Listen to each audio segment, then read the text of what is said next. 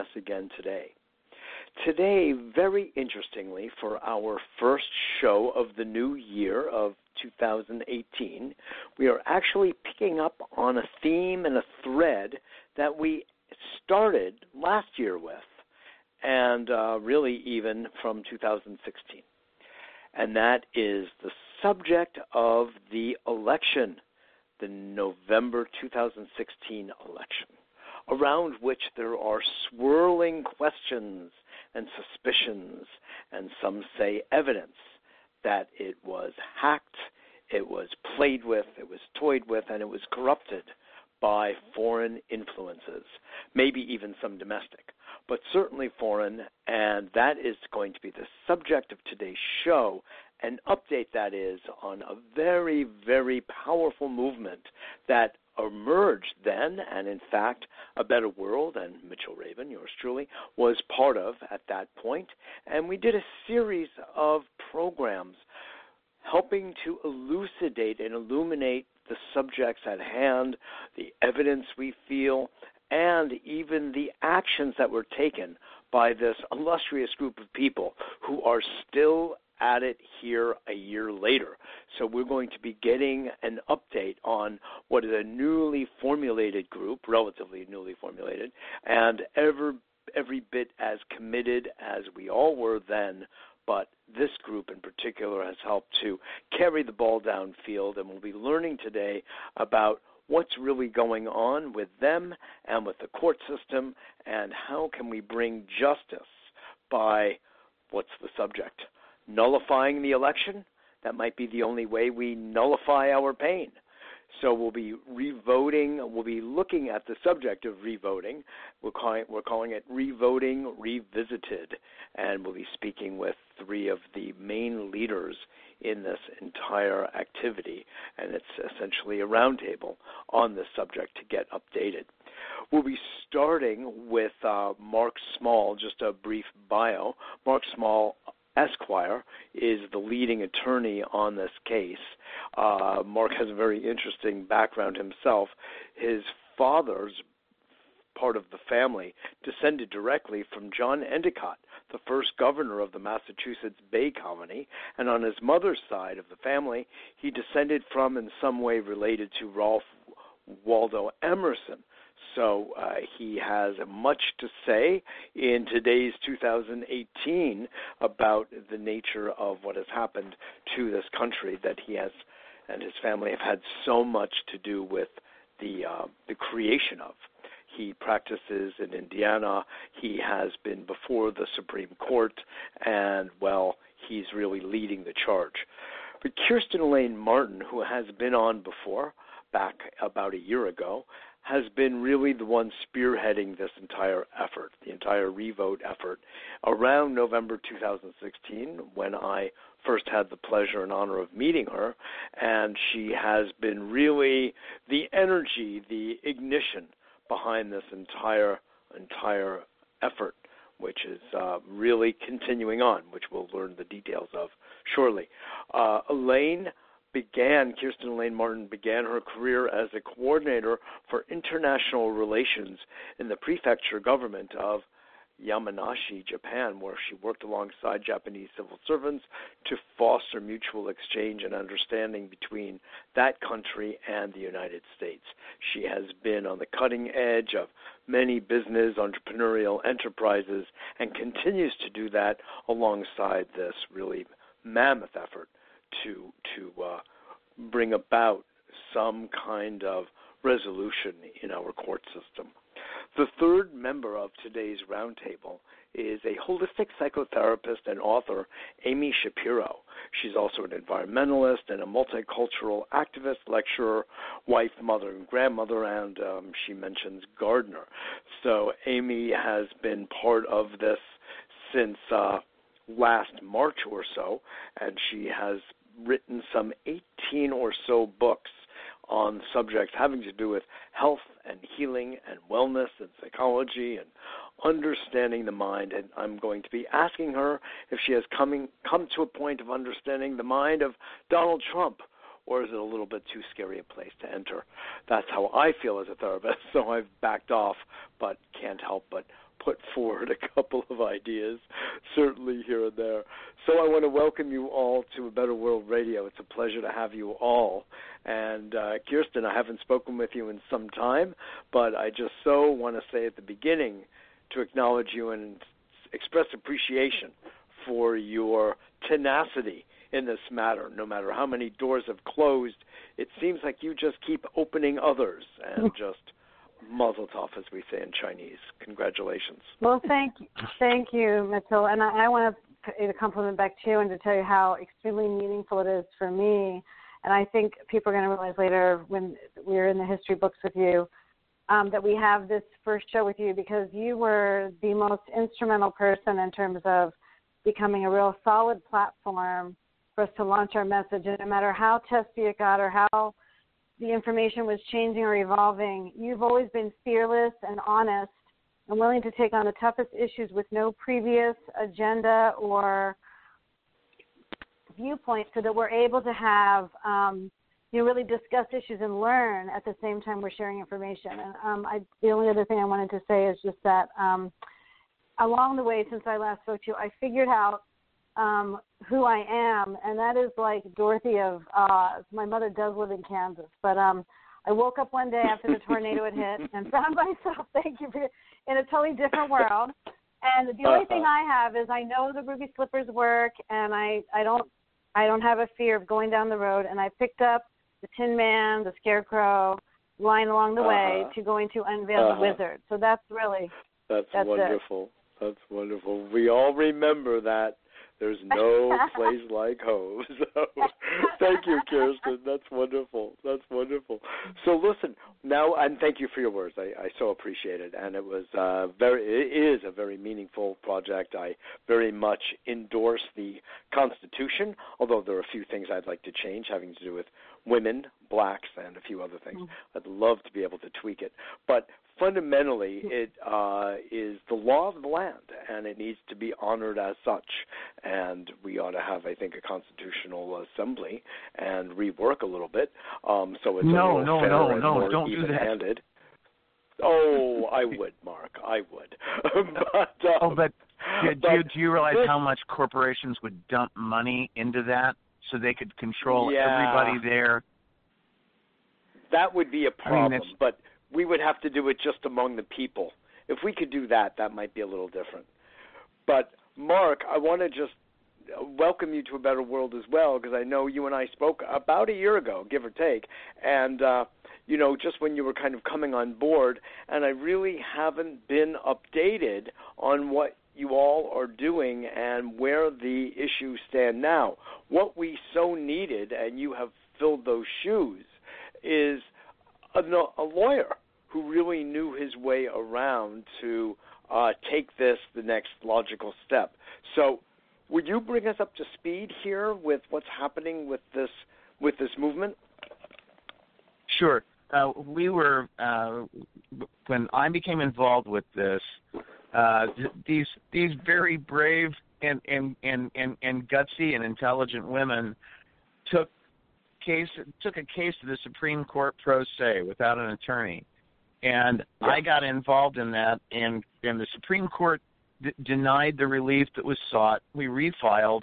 Uh, we I, I I redrafted what was filed so that we expanded it, and we got plaintiffs from other states, principally the swing states, but other states as well, and the the, the Supreme Court denied it. Now the Supreme Court is the highest court in the land usually it only uh, handles appeals.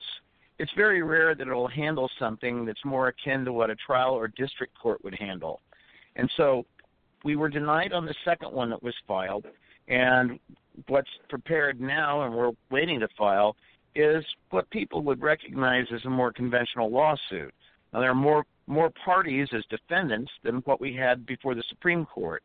We'll be naming several states as well as the individual who currently occupies the Oval Office, his number two, uh, the Speaker of the House, and the, the other people we had named in, in the original petition, but we're also naming individual states because they administered the elections as well. We'll be citing as grounds not only fraud upon the American people, not only invasion of the United States, the Invasion Clause, Article 4, Section 4 of the Constitution of the United States, but also a violation of people's civil rights because people have not only a right to vote, but to have their vote counted. And we'll be asking for this on an emergency basis, and we're also going to seek injunctive relief. This, we're bringing a petition for writ of mandamus and asking that officials in the government be ordered to perform their duties, and that those duties mean making sure that the election was run fairly. Because if you look at what the, the central portion and dynamic of this country is supposed to be, it is that we have a democracy, that people have the right to vote in a fair and above board and honest election. And if someone interfered with that, and if, as indicated, uh, foreign hostile power interfered and got their person into the White House and provided information to one of the two political parties so that they got a majority at the House of Representatives, then our system is being corrupted and we have to rectify that and we have to, to go back to where the wrong occurred. And so it has to be declared void ab initio so that we can we can clean the slate and start start from where it was then. Yes. So I'm understanding then, just to roll back the clock a little bit for me, that you are still engaging the guarantee clause of free and fair elections, that that is the uh, obligation of the United States federal government to ensure. Is that correct? Uh, it's, not, it, it's it's the, the the invasion clause. The guarantee clause is the clause that guarantees Republican form of government the, the, the invasion clause is part of the same paragraph, and it's a guarantee against invasion by a foreign power. And so mm-hmm. that's it's it's it's part of the same paragraph and provision in, in the Constitution. Okay, so that remains a you know a, a foundation of your case. Now, also correct me if I'm wrong, but as I recall, back in the days when I was involved, uh, there was a suit brought forth in Denver. There was a suit brought forth in Kirstin's area of Boston. There was a suit brought forth in in uh, district court in San Francisco, and they were all denied, which means then that the next step would be an appeal to the Supreme Court. And so, in a sense, we were all grateful of the denial in those respective district courts because that positioned the group to appeal to the Supreme Court. Is that uh, exactly correct understanding? Right. But, okay. but, but the, the, the difference being that there was no ruling on the substance of those petitions. They were just mm-hmm. outright denied, and so right. the, without so having any kind of thing. yeah, so th- there was nothing addressed on the merits, and so we can take it back to the district court because an appellate court like the Supreme Court has to make a decision based on a record because people have litigated it at, at the lower courts. Well, there was no record yes. upon which anything could be litigated. Oh, even in, in Boston, words, I yeah, thought that other... they had. Didn't they make some statements? Didn't the court make some statements where they actually refuted yeah. some of the claims of the, yeah. of the case? Kirstin? I can talk yeah. just briefly. Thank you. I'm sorry. I can talk briefly about the Boston thing. Um, um, no, please. First of all, you, the two of you are actually saying the same thing, which is that two things: the process to go to the Supreme Court can be better and, and more effective or quicker vis-a-vis the district. So it is essentially the same kind of. We're kind of going back to the original strategy, but this time we have a good lawyer and a solid argument. Um, although, yes. although I will say, in Boston, the people in the Bo- in that we we were given a ruling which was very easily refuted. We made a mistake mm-hmm. as a team and did not get the petition to Justice Breyer as we thought it was, and that was a misstep that literally he he denied hearing the writ of the petition for writ of mandamus at 4:05 because we had promised to get it to him by 4 p.m. and he never did. So he denied something he never saw. So oh, the point oh, just being so in so other that, words, it so was sort of thrown out on a technicality. Kind of, and then we refiled to Juice. I'm sorry, Justice Ruth Bader Ginsburg, and that was technically supposedly an appeal, but again, Mitchell, because we were pro se and didn't have a lawyer, this is where the magic and the madness kind of comes in. we somehow yeah. were not really an appeal. We were accidentally, even though it came from the district court. If you look at the documentation, it's it looks like just a direct thing at the Supreme Court. And again, they they denied hearing it, which means they didn't say it's without prejudice. So they didn't say whether the argument is solid or not.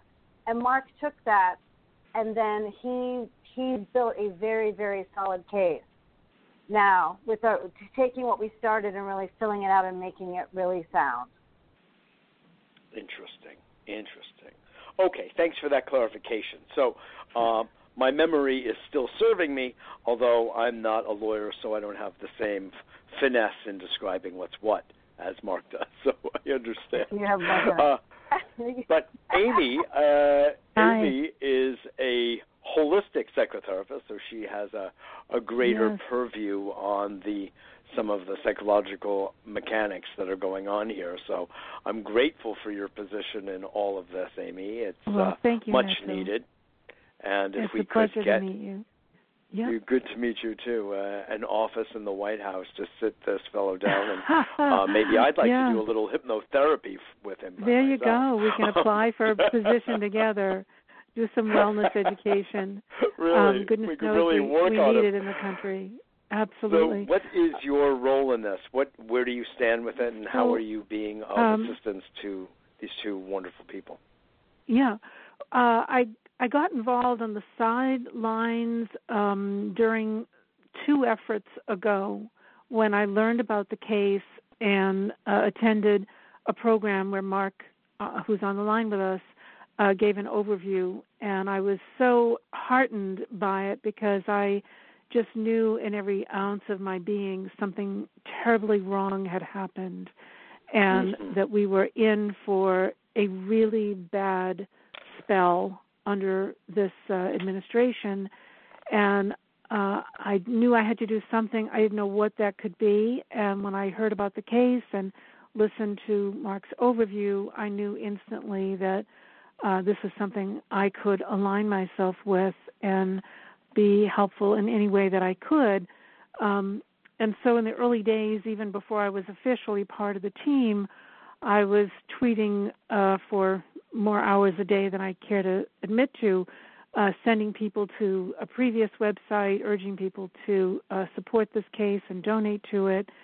And eventually, as people do come and go, uh, I became part of the core team, and uh, since then have been assisting with press releases and um, uh, relationship building among the petitioners, now being referred to as plaintiffs for the new case, and um, just sort of general visioning over what uh, the needs are and reaching out and um, helping all of us stay sane in the middle of a very crazy time. Um, I've had a lot of wonderful spiritual training, and that has served me very well. And I'm happy to share that uh, when I see a need arise. And one thing that comes to mind um, has become kind of a favorite saying among us when things have taken an unexpectedly uh, unexpected turn, uh, not to our liking. And the saying is, um, "A decision against you has been made in your favor." Uh, and this, as you, it kind of touches on what you've said like that. earlier about Kirstin's I love that. determination. You know, that Mhm. no matter what curveball gets thrown our way, we pick ourselves up and find another creative way to, um, you know, move on. And Yes. so that's why we are uh, reinventing ourselves or just rebranding ourselves, I guess, as the Nullify Now movement. Now that 2017 has come and gone, but the uh, crisis remains and has deepened, and the solution remains, and we're part of it. And you know, under Mark's legal leadership, uh, we feel very confident that um, as the news cycle keeps catching up to where we've been for a year or more, uh, more and more people waking up and being as upset as we were a year ago, and hoping that with you know good folks like you helping to spread the word, uh, people will know that this is an answer and and want to join our effort. Yes, yes. Well, thank you, Amy. I so appreciate your place here and all. I'm, I, I, it is remarkable how parallel our backgrounds are, and uh, so many ways. From holistic psychotherapist, I just don't encounter that many people who use that phrase as I do, and background uh-huh. in Tai Chi Chuan. It's uh, it's just uh, yeah. rather remarkable, environmentalist, etc. But it's so Yeah. good to have Mhm. you on board here. Um, Mark, you. I'd like to turn back toward you here uh, because the legal basis here, and as you did also outline, the ethical basis is is so important, and it's just been run roughshod over, and the media doesn't uh, do anything about it. It's just um, they're just going uh, in one way for this. Uh, the very narrow focus, let me put it that way. And it's very obvious to me that they're going after ratings and sales of products uh, of their advertisers. They're not actually so interested in truth or anything. And uh, it's yeah, well, of that's and, and, and it makes it makes Yeah. Khrushchev somewhat prescient when he said that uh, uh, uh, the United States uh, would hang itself and and and and sell itself the rope, and and and, and he Mhm. was, I mean, and he was the head of the Soviet Union at the time. Yes, I, it could be Karl Marx was right as well. You know, that's another conversation.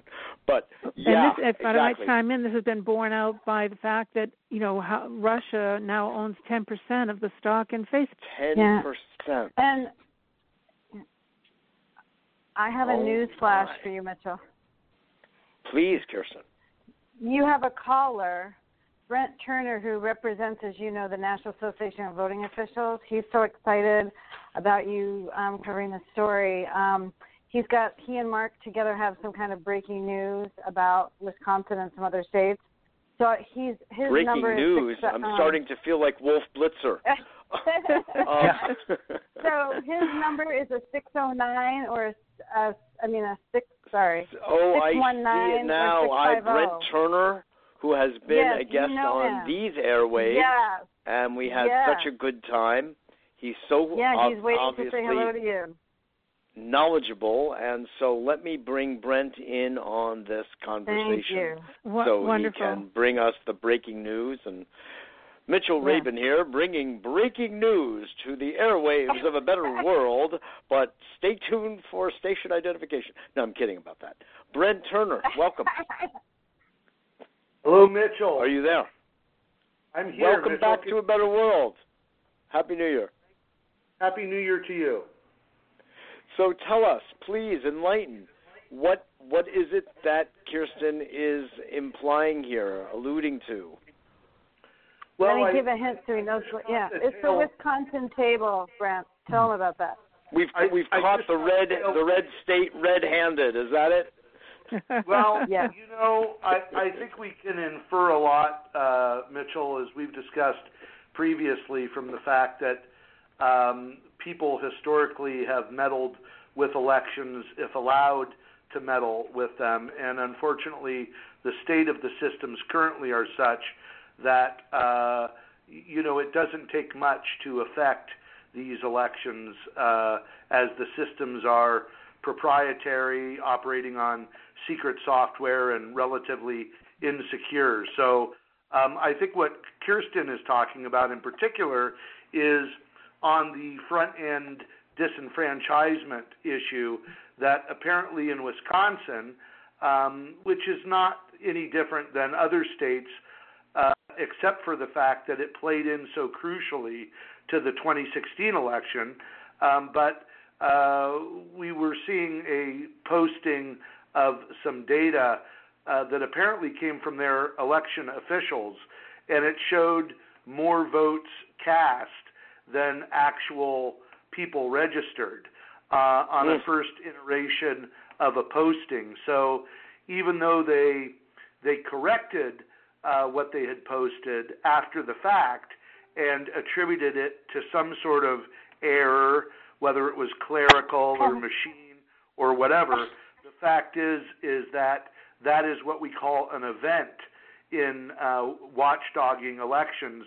The fact that they only have one job to do, they botched it, Um, not to say that that has to do specifically with the good people running the elections in Wisconsin, but I think it does shed light on the fact that the systems themselves are inappropriate for use and insecure, and, and we may have, in fact, seen a glimpse of manipulation there that was then corrected uh, after the fact, but nonetheless, um, it, it's a, a, bit of a shock to witness such a, an sure. event. Are you saying? Was it corrected you, or whitewashed? Are you saying, Brent, that this is n- newly disclosed information, or this was known back at the time? Well, I think it was known back at the time. I just became aware of it and have sort of started yeah. uh, asking questions. Um, originally, it was noticed and then uh, sort of answered as uh, a just merely an error. But you know that's not really an appropriate response because the question is, you know, how how can that happen? How can you have a posting of an official result showing more votes cast than there are voters?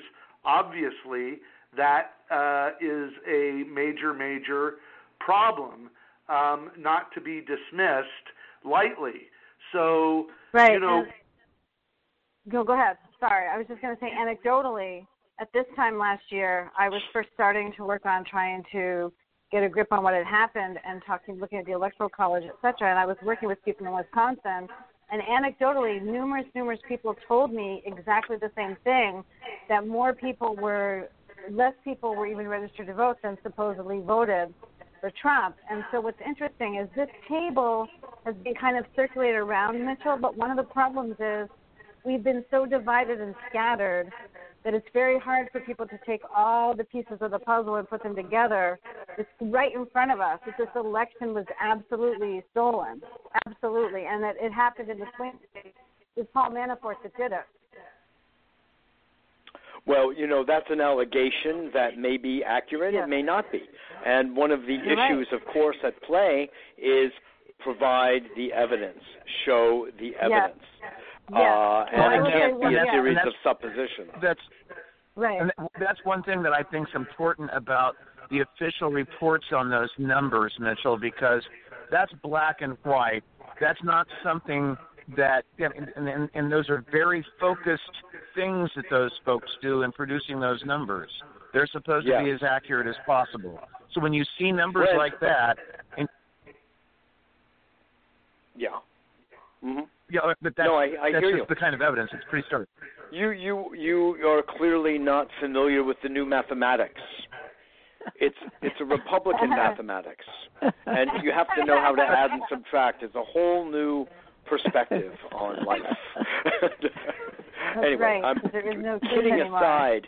It's it's actually a tragedy, and uh, one of the ways that we survive, uh, we Jews, is by finding humor in the saddest and most tragic of things.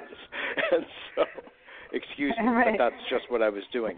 It's so pathetic. But you know, if we were to be historic about it, and Mark, I'd like to hear what you have to say about this as well. If we look at it, I remember during the G.W. Bush elections, uh, not to go too far back, but to me, and the evidence that I had available, having to do with the relationship of the president of Diebold voting machines and G.W. Bush, who said publicly he would do anything he could to assure G.W. Bush's election. Now, to me, that was prima facie evidence of a skewed, corrupted election and what happened in in Florida. But not to go too far back of the G.W. Bush election selection theft from Gore. It happened again, as far as I'm concerned, with John Kerry in 2004. And so, in reality, this is an old, sad, tragic story of voting in America. What might distinguish this last 2016 round is that it was a foreign power that may have had uh, significant influence, whereas before that it was primarily domestic. Mark, do you want to comment it's, on it's, any of that? It's not just it's not just that. It's it's and, and that's bad enough. But this yeah. go around, there are indications that the Republican Party uh, provided information from a foreign country, for, from a for, hostile foreign power, for races in in the in Congress. There, so it was more systemic than just the, the presidential race. Mm-hmm. Further, yeah. further evidence is that that that the nominees for judicial positions that that President Obama, who was legally elected president of the United States, it, those nominees they deferred voting on them and deferred voting on them until their candidate was in. So now we're yes. looking at an illegally placed president putting these people into position, and the party was really acting in so in such a fashion as to assist him in that. So they are all.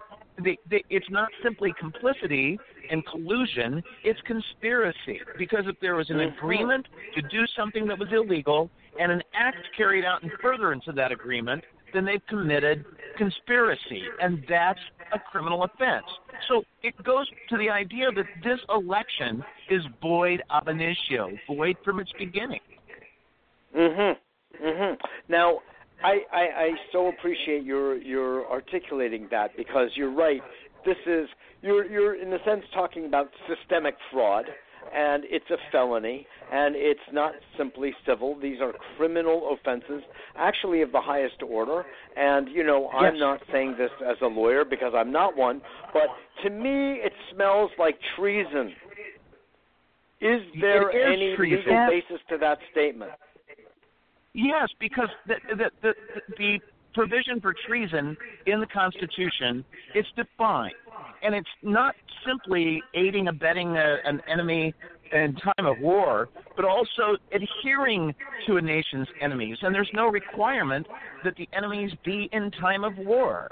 If if that were the case, the only there are only about 12 years and 11 months in our country's history that that people could have committed treason because those are the only Mhm. periods we've actually been in a declared war.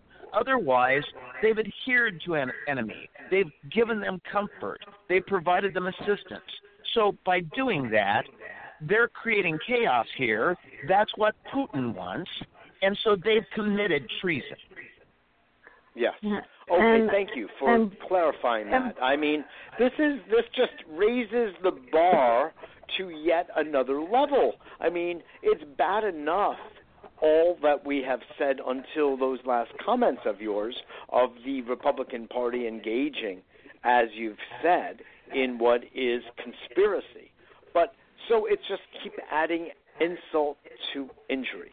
Kirstin, Well? Mitchell, yeah, I'm sorry. I, I know Brent has another um, caller to make, but I wanted to ask him to give you his.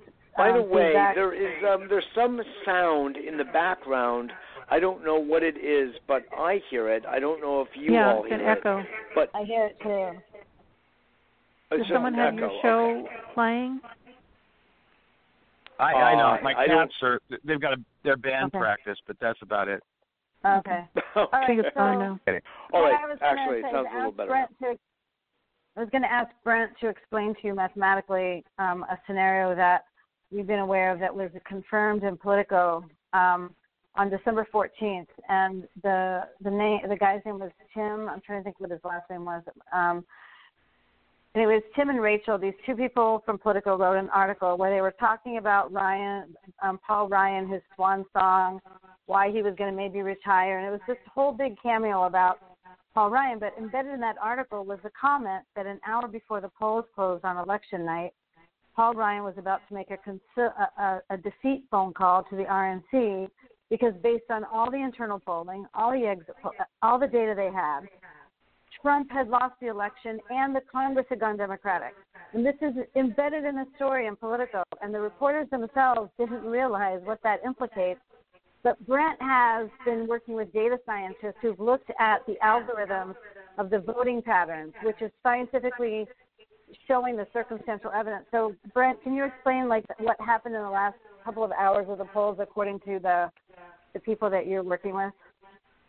Well, there was a a, a massive uh, unusuality and anomaly there, um, and uh, not to get into the math, which uh, you, you know is is uh, another another issue, but the foundation of the problem that I think should be noted for the purposes of your listening audience is that the the underbelly of the system, the foundation of the system, is the software code that is running everything from the voter registration databases all the way through to the tabulation of the votes is a corporate secret that uh, I'm not sure that everybody is aware that the general public has no ability to provide oversight to the foundation of the system. So, in other words, if there were bugs in place that would make for improper activities within the system or improper vote counting practices, there would be no way for anyone to see that that was actually the case. And that is the problem in a nutshell with this entire issue is that the system itself is inappropriate for use per the computer science world. And what makes it even worse is that there are corporate interests that are blocking the science that is available and the systems that are available to remedy the problem. And those systems have been available for a good amount of years now and inappropriately kept out of deployment by corporate lobbyists and interests that are controlling not only the Republican Party, but unfortunately many key players within the Democratic Party. So that I think right. is is the dirtiest little secret we have in America that we could actually have proper elections and and we're not having them because corporate right. entities, namely Microsoft and as my friend Ambassador Jim Woolsey says, those who bob in their wake, they're keeping the secure systems out of deployment due to their financial uh, interests. Right, but Brent, talk about what could well, have happened that though should, in that last that should hour. just, if I could just say, right. Brent, that's the same phenomenon that is happening utterly, completely across the board in all domains of U.S. society. I mean, just take a moment and look at the healthcare. Good science is blocked constantly by the big pharma interests. They control the CDC. They control the uh, the um, FDA. I mean, so horrible as this reportage is, this breaking news, and uh, I'm I'm horribly um, pained to hear it. At the same time, it's sort of like welcome to the club. Guess what? Mm-hmm. This is not news. This has been going on literally for at least a century or two. Well, the only United difference, States. Mitchell, is that when you when you put that business as usual uh, element into the core of our democracy and the keystone of our democracy, the rippling effects are different than in any Horrendous. other aspect. And so that's that's why this is particularly earth shaking, is because now you've got that business as usual leading to another country, another group of people outside the country controlling who our elected leaders are, and then that goes into the Supreme Court and throughout the Right. entire system as a But- cancer. Brent, going Point from well the made. hypothetical to the, Point well the taken. actual. I understand and I appreciate the distinction. At the same time, Amy, I think, would agree and corroborate that there is a systemic pathology at base in American culture where things like money and power are more important than civil ethics and human values. And we have to take a good hard look at the way we do everything. Because the way we do any any one thing is the way we really do everything. And it's uh Amy, can you speak to yes, that for a moment? Yes, Mitchell, absolutely. And you know, and I, in my own meditative moments, um, one of the things that I have had a sense of that, on a karmic scale, if you will, Um, mm-hmm. People in this country are learning what the Native Americans must have felt like, as as yes. well as many other disenfranchised groups who have been, you know, brushed aside and um, you know not counted. And so it is a huge wake up moment for us that we can't take democracy for granted. Uh, I, I also want to add in uh, another point that bears um, lifting up for your viewers the nullification uh, would not simply be to remove from office people who are there illegitimately. It would also have the impact of reversing, undoing, nullifying all of the resulting policies, executive decisions, uh, executive orders, Cabinet and, and appointments exactly that have resulted from this illegitimate election result. So yes. um, I think you know that's a moment to give people some hope that um, if if we aren't fully corrupted in the last branch of our government, our judicial system, then there is hope that we can turn this around and um, preserve and protect and uh, restore democracy. Because right now it's kind of going off the cliff.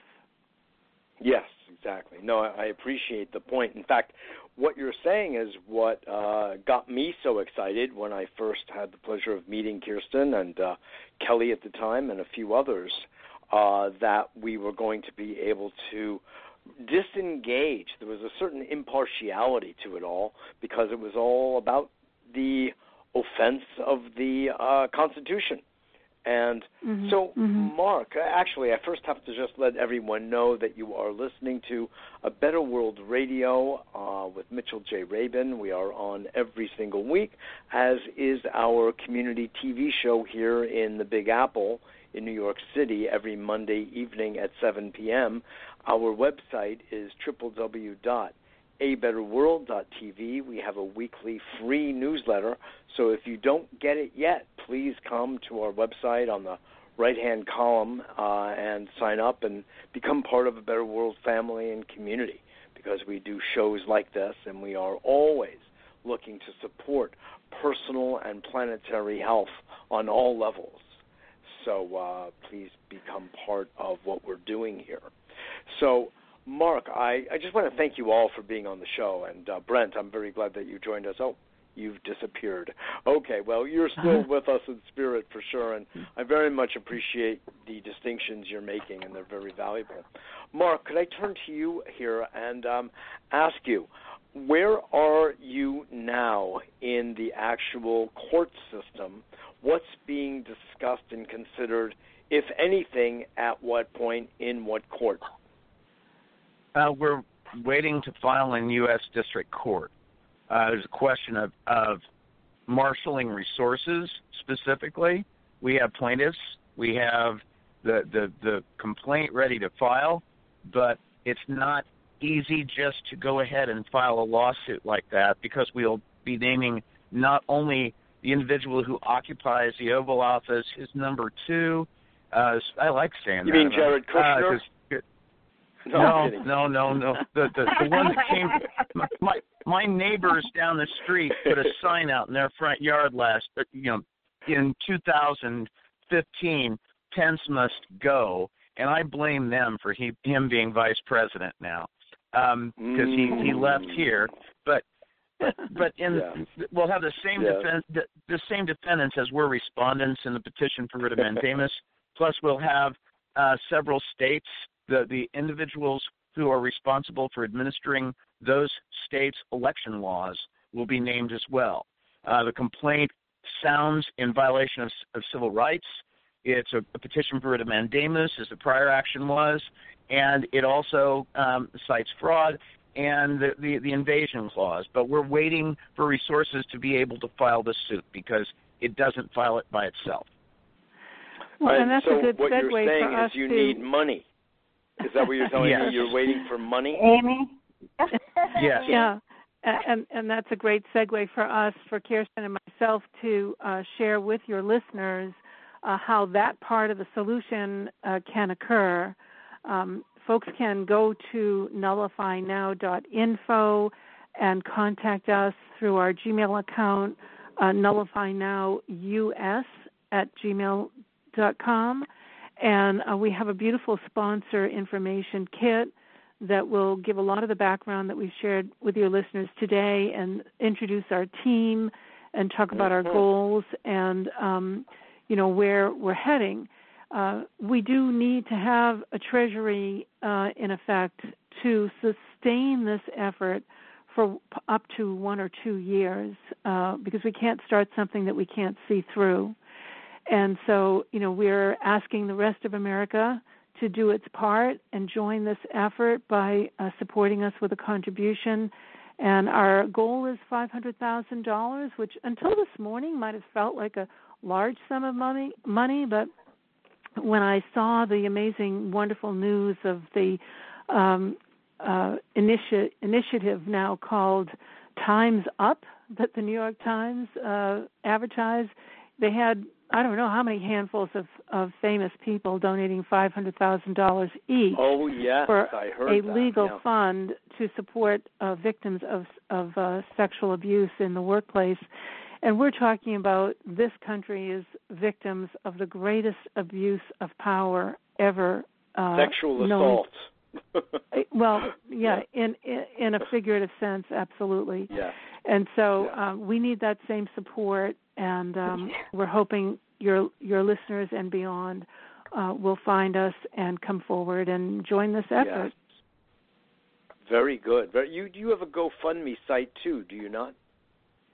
Uh, we Kirstin, we took down the GoFundMe site, Mitchell, because too many people were trying to judge our success, our popularity based on how many and how quick who was donating, and it, we decided that we wanted to stay focused on the mission and the relationships, and so we are we are calling on a lot of um, people that we know don't have a lot of time, but they have lots of resources, and we're approaching them. It's just we know that if we approach enough people five hundred thousand dollars is nothing to save a country's democracy, and um, sure. So the, the best but way for people to get in touch with us, yeah, is to send an that, email. That said, I, to, I want to mention that um, while we're in this transition uh, of our organizational structure, uh, leaving behind Revote 2017 and more fully embracing the Nullify Now um, organization, we do still have an open account on our Revote2017.net website where people can oh, actively yeah. donate in any amount, small or large. We welcome any amount. Uh, so mm-hmm. there actually is still that vehicle, and we would be quite delighted Thanks, for people to make any size contribution on the Revote2017.net site, and, and that will stay open. Thanks okay. for that correction, because that's important. But I, thank you. The email address, if anybody would like to help in any way, is nullifynowus at gmail.com. Mm-hmm. Okay, great, great, great. We appreciate I'd like you so to, much, uh, Sure. I'd like to. Uh, are you uh, have a few more minutes? I'd like to kind of sure. return to something we were discussing, and I, I just want to get yes. the full tilt on this. Yeah. And uh, sure. for that, Mark, I would turn to you again as attorney here. Uh, there are numerous um, nonprofit organizations that are very involved in social, economic, political justice. And it seems that some organizations would be very interested in collaborating with your efforts. What have you found in this regard? Mitchell, I'd, I'd welcome any of that, but I've been too busy practicing law and putting stuff together to focus on stuff like that. I mean, that's that's something that that that Amy and Kirstin have been working yeah, on. Yeah, I'd like to I'll, chime I'll, in on I'll that, fact, because Mitchell, one I'll of the points we didn't mention is that um, while we have some wonderful uh, folks who are were petitioners in the previous effort and are continuing on as plaintiffs in this case, we also have mm-hmm. attracted some amazingly wonderful new people who have stepped up and committed to be plaintiffs who are very highly recognized and regarded civil rights activists uh, for mm-hmm. groups of people of color and um, uh, Latino and um, civil rights. Uh, Kirstin, do you want to mention a little bit about the, the yeah. new plaintiffs uh, along yeah. with Christopher?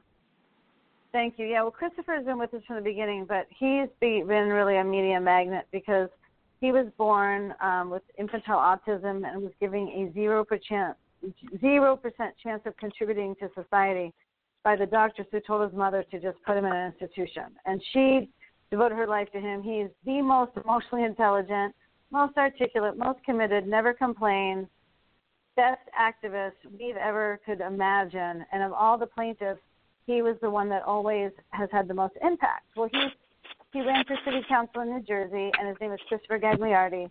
But then recently, um, we just got some very exciting news that um, the son of civil rights martyr Viola Liuzzo, Mitchell. I don't know if you remember. Um, you you may have been just you're you're not. I think you're probably my age, but in 1965 there was a white woman, Viola Liuzzo, in Detroit, who went to Alabama to work with Martin Luther King. She left behind four kids and a husband because she felt compelled to help with civil rights. And she ended up being assassinated by the Ku Klux Klan because she was giving a ride to one of the black marchers between cities in Alabama.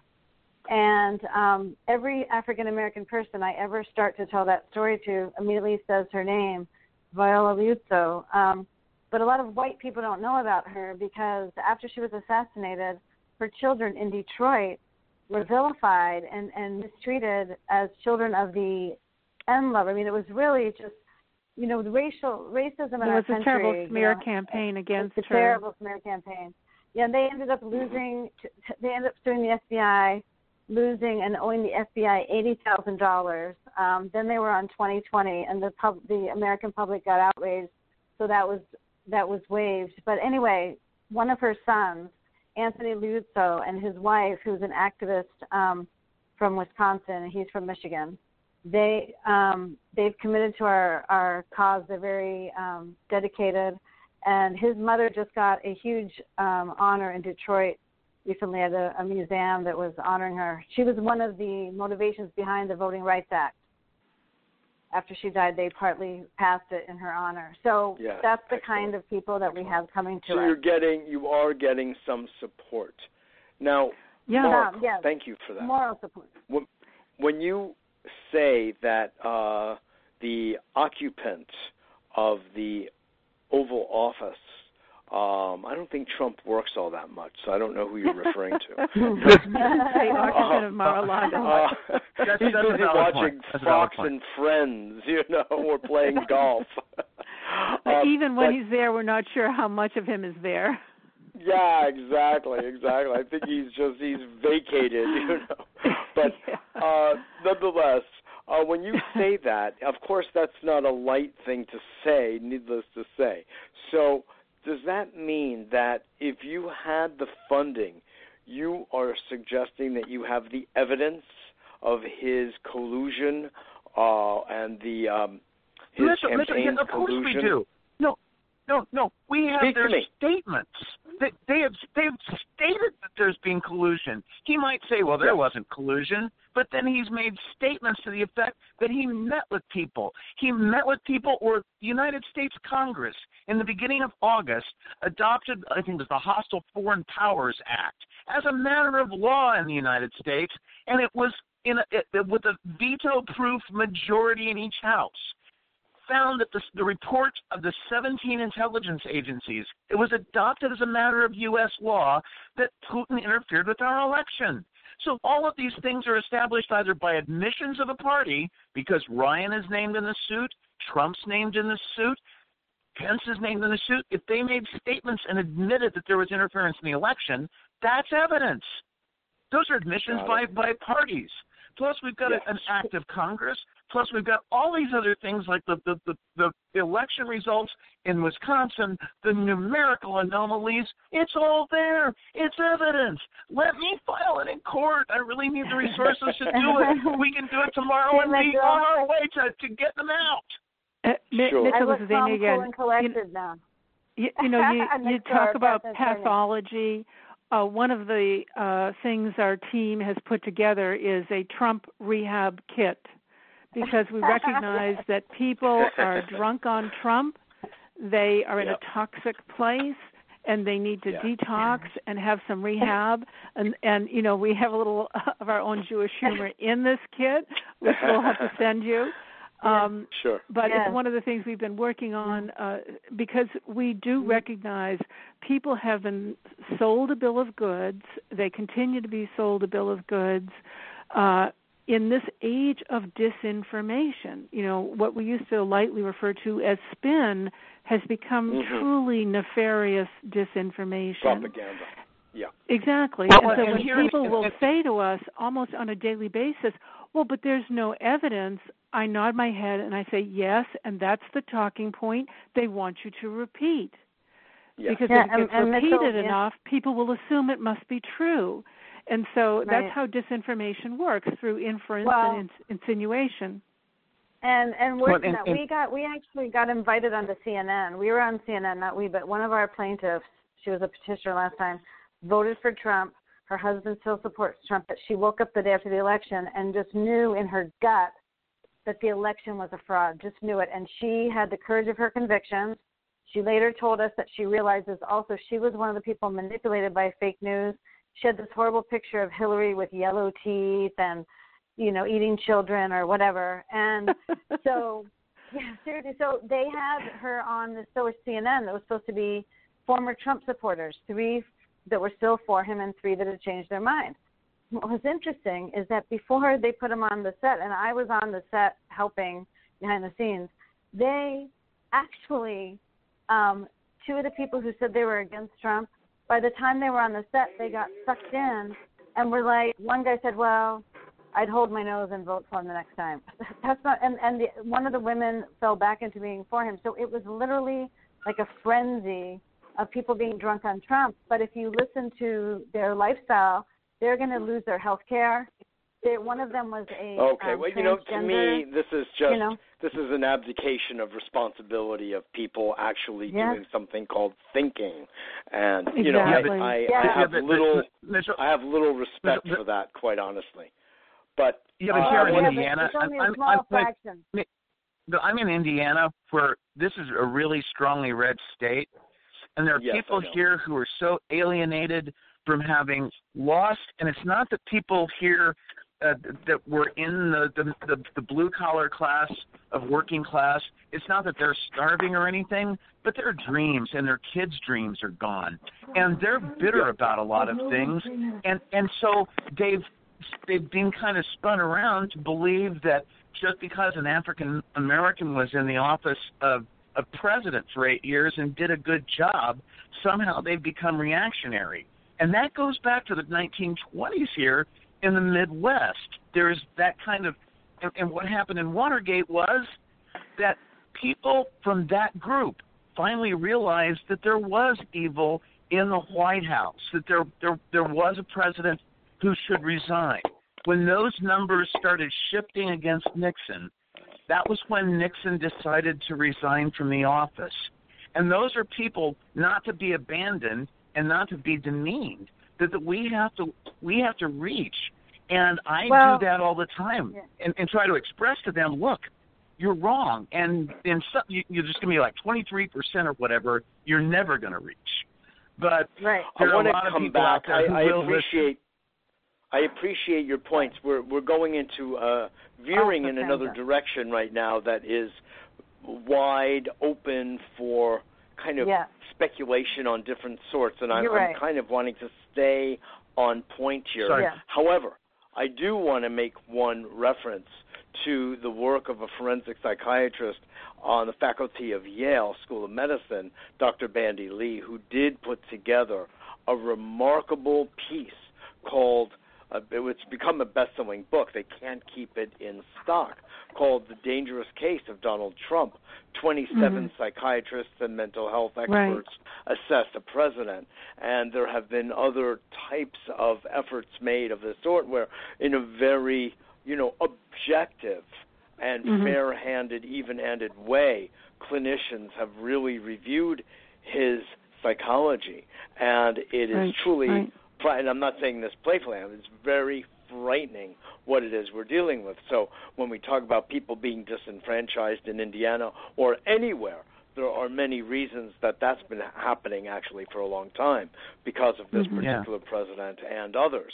But I'd like to, in our just last few minutes, return to this idea uh, that what I hear you saying, Mark, is that the evidence is actually staring us squarely in the face. And right. what you have done, and I've also done on my own account, uh, without a case behind me like you guys have, is line up the information, really assess the evidence that is staring at us, that's in the news almost every day, and line them up as a case. And that's what you've done, yes. and you are waiting for the opportunity to spring it on the courts. Now, why do you think that the Supreme Court has refused to hear this? Is it too politically uh, difficult? What what is the motivation? I, no, no, nothing's too politically difficult for them. But I can't tell you. I mean, I really don't know the basis, and I don't want to speculate that way because you you do that, you lose sight of what it is you have to do in the case yes. that's going to be filed. And so, in the case that's being filed, you make a record as you go along because you're arguing to that court, and you're also arguing to the appellate court because as you move along, you're making a record in the case in, in the event that there's an appeal. And so, that's kind of how you you work things in court. It could have you been know, a law clerk was just too lazy and just didn't look at it. I mean, there's a million reasons. We're, I, we're giving them say, the benefit of the doubt yeah, and trying again. But you know, it's I, it's this is what I'm gathering, and this is where I I kind of come from. I I am so in favor of what you're doing and the ethical and legal and constitutional ground on which you stand. This entire movement that you all three of you are so spearheading and remain tenaciously connected with. Uh, at what I see, it's sort of like when you see someone uh, who has a little bit of a pimple, and then you take a magnifying glass and you look a little closer, and then you begin to see that there are actually subcutaneous pimples everywhere, and yeah, that yeah, there's right. really a big problem systemic. here in River City. Let me finish, please. And what I'm saying is that, to my way of looking, and it's uh I I don't want to say I'm an optimist. I just I love life and I love to see life flourish yes. and I love ethics and I love integrity. And uh yet when I look back at the history of this country from the beginning there are these kinds of serious pimples and blemishes and the court system looks the other way as Brent was saying about you know the uh, the bad mathematics. This has been a systemic issue. So for all that I stand behind you, and I want to see you for if you all succeed, we all succeed from my point right. of view, and it right. will help to show us the systemic uh, pathology that has dominated our culture for a long time. That's mm-hmm. just my comment. Amen. To, share here. You know. Thank you, Mitchell. we have a we have a tendency to whitewash. You know, we have a tendency to do that, and I I think we have to remain. You know, when you know it was so ironic when when this madman in the office says we want to make America great again. Some of the uh, critics were saying, "Make America great." When did it stop being great, or when was it right. great? Was it at the time of the right. slaves? Tell me, when was it great? You know, so yeah, no was it when we persecuted the Chinese, interred the Japanese? Tell me, when was it great? Well, so, and more recently we heard other versions up. of that with gr- the theme of gr- making a greater Serbia, and we know how that ended. You know, it's the old Yes. divide and conquer um, uh, strategy. I, I want to make right. one last point: is that um, when people will say, "Well, you know, it can't be treason if you're not at war," uh, every single military branch recruits on the basis of cyber war and the need to help uh, win the cyber war that we're in. So even though our founders might not have uh, had a clue about um, you know, cyberspace, uh, the, the war is real. Yes. The war is real. The, what the distinction is here, Amy, is between a legally declared war and what is called what are they? What are the words they use? Mark skirmishes. Oh, they have oh, these. uh, they've got hundreds of them, and, but it's it's it's Yeah. like people are still getting ripped apart by bullets and shrapnel, and somebody's still selling our country down the river. So you got treason and and you got warfare. Hey, it's Yes. it's there. It's there. And most people don't realize that we're still legally at war with Korea, North Korea. No, we're not. The, No, yes. We're, we never were at war with them. well, South Korea the last, has been. The last, no, the last, no, the Koreas are at war, but the last war we were in ended in September 1945. a declared war. Yes. Yeah, World So, War II is the last in- declared war we fought. interesting? What happened Wow. in Iraq? Oh, that wasn't war. That was committing our troops under the War Powers Act, but it wasn't war. Well, A declaration of war, war. is formal. No, the last declared war was World War II. Our record in wars is Interesting. four, zero, and one. Interesting. So all of these others are uh, we you know we use different types of rhetorical phrases for describing what's been going on since 1945, but you know the United States never uh, never ratified uh, the North Korea South Korea treaty. So that is Mhm. why they Mhm. uh, remain technically still at war. Isn't that correct? Well, I'd say I, I thought it was because they, they had such outrageous pompadour hairdos, but I guess I was wrong on that. no, no, no, no.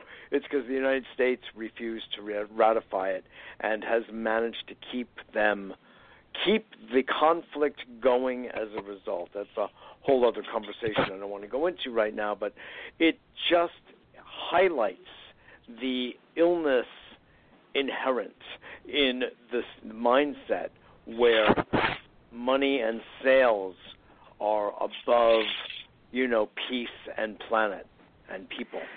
And this is what I feel is the psychology we've got to reckon with.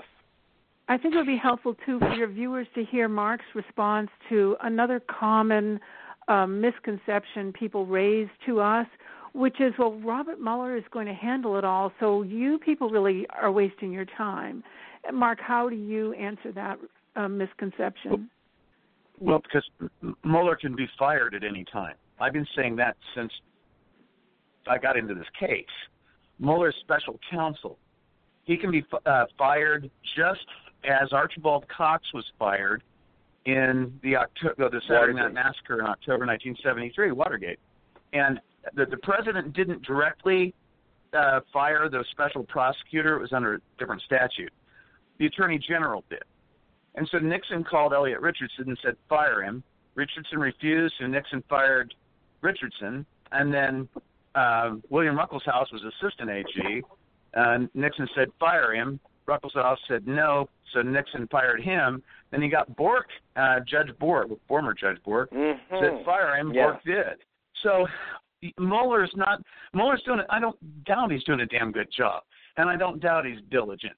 But you really need somebody who's independent of the executive branch and someone who's appointed as a special master under the federal rules of civil procedure would be immune from executive branch interference. So wouldn't Rosen- Rosenstein have to be the one to fire uh, to fire Mueller? Yes. Uh, uh, Trump can't Yes, do it directly. Because Sessions recused himself. Because of Sessions recused. Ros- So yeah, I know.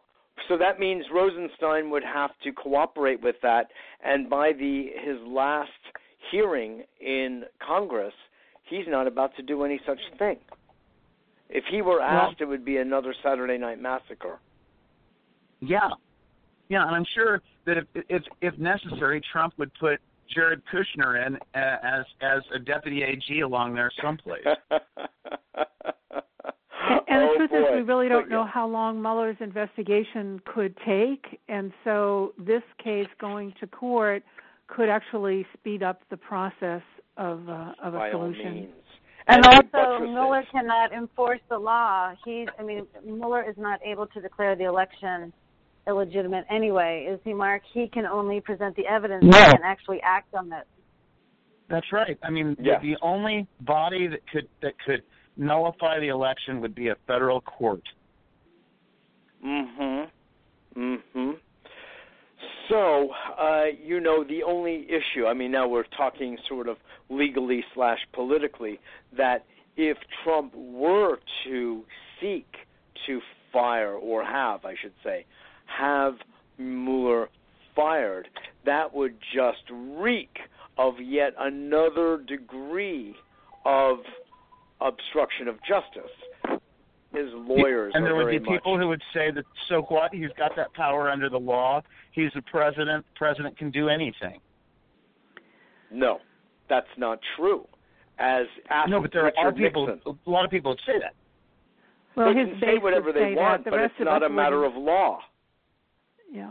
No, I agree I mean, with you, but I'm just saying is that famous for his statements that if it's the president that's doing it, it's by definition lawful. But you know, Yeah. he was laughed out of office, of course.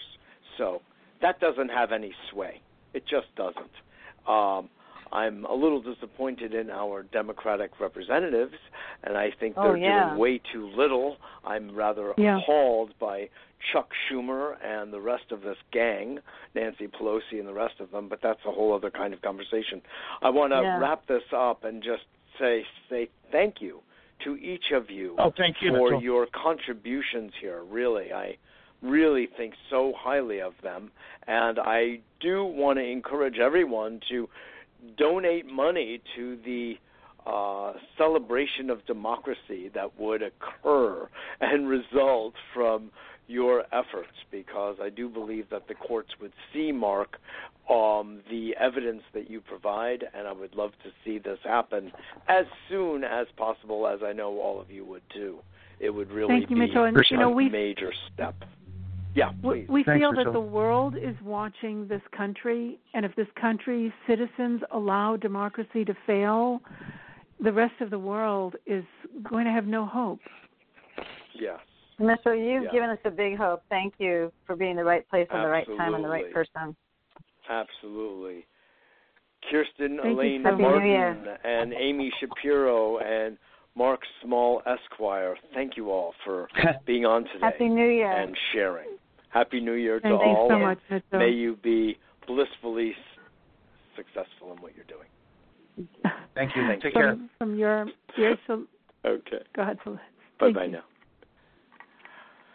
So, you do have information about how to go. You can go to nullifynow.info, I believe it is, and uh, just Google around and you will find these fine people who are so committed. It's just beautiful to see in a world that is so otherwise um, lackadaisical about ethics and about integrity and about supporting our democracy's um, forward movement in the world. As Amy was just saying, all eyes are on us, and uh, we're not doing that great a job right now. I think the courts should be a whole lot more responsive.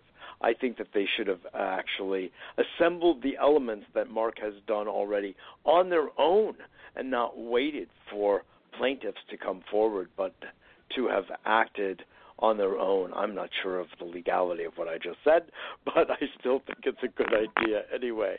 Anyway, I want to just thank you all for joining again on this uh, update on the revote uh, movement and the Nullify Now movement, which would indeed, as I said at the beginning of the show, nullify our pain.